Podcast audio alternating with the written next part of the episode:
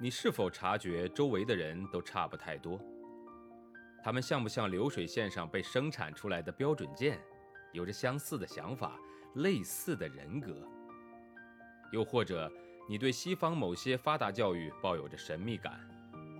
那留学又意味着什么？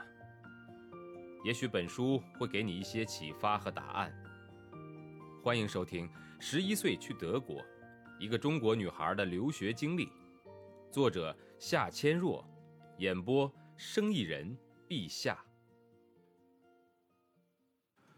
自从跟着桑特曼老师上德语课，所有的同学都开始习惯在读书的时候用彩色笔画出关键词。他偶尔看到有些同学的课本上满纸满页被画成花花绿绿的一大片，就会严厉地说：“所有都画，就等于什么都没画。”这位老师每新接一个班的课，在刚开头就会亮出他的名言：“我永远不想在任何作业或者作文当中看到‘好坏’和‘一般’这三个词。什么叫好？什么是坏？一般是什么意思？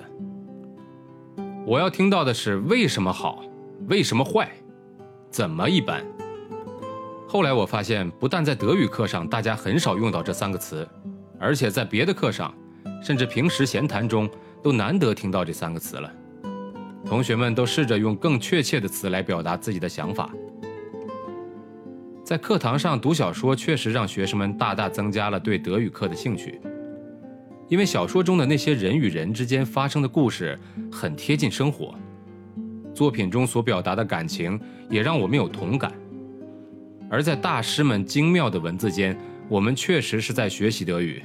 认识新的词汇和描写的手法，在那些德语课的小说中，我们除了学习语言，更在了解人性，认识到人性的弱点和人世间的真善美与假丑恶。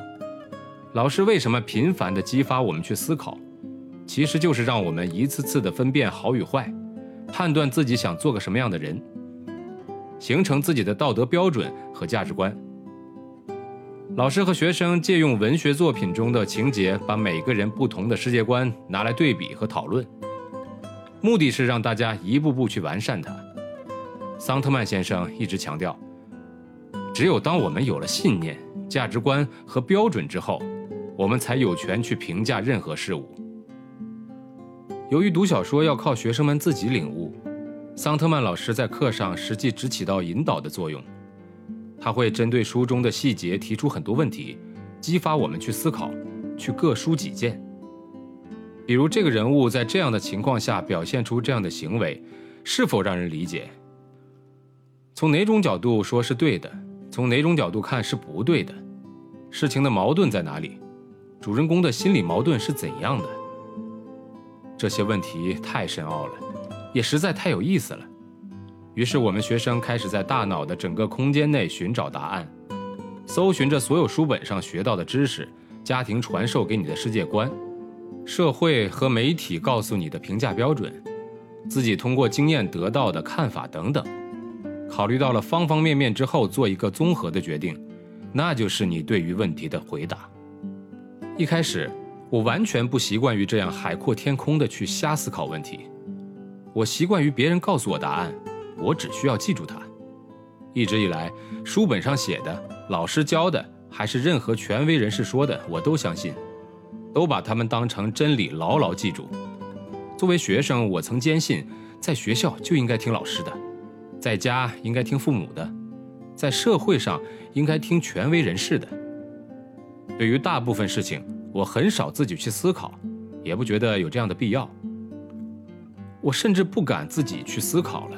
害怕想错了。现在我越来越明白，在德国的教育环境中，学生主要的学习任务就是培养自己的独立思考能力。德国的老师们特别不希望学生去死记硬背书本上或者他们讲述的知识，而是希望通过自己对某事物的讲解，使学生对此事物产生浓厚的兴趣。这让我想起来爱尔兰诗人叶芝曾经说过的一句名言。教育不是灌满一桶水，而是点燃一把火。转到文理中学之后，我对德国的中学教师有了一个新的认识。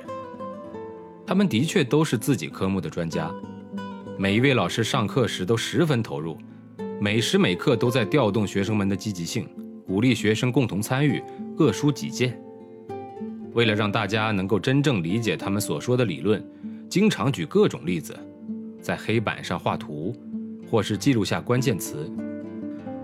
蒙西老师说着一口流利的英式英语，课上几乎不说德语。生物课是在专门的阶梯实验室教室里上的。男老师披着一件白大褂，做植物的实验给我们看，看得出他对生物有着极其浓厚的兴趣，脸上的表情完全随着实验的发展而起伏变化着，忽而激动，忽而惊喜，忽而平静。听他讲课，就觉得植物也有了喜怒哀乐。在学习动物的身体构造的课堂上。学生可把自己家的宠物带来展示。我刚好养了一只金丝熊，于是我也让它为生物课服务了一番。有一次生物课上讲到菌类，老师让大家都带一些不同的蘑菇或者是菌类来课堂。我想到了家人从中国寄来的黑木耳和白木耳，于是我准备了一些德语的介绍，把两种木耳分别泡在瓶中的水里带到生物课上。让老师和同学们好一番惊奇。音乐课也在专用教室里面进行，黑板前立着一架大钢琴，各处都摆放着各种乐器，有小提琴、大提琴、萨克斯管、吉他、打击乐器等等。女音乐老师也是中年人了，打扮的大方得体，她一手拿着乐谱，一手拿着教鞭。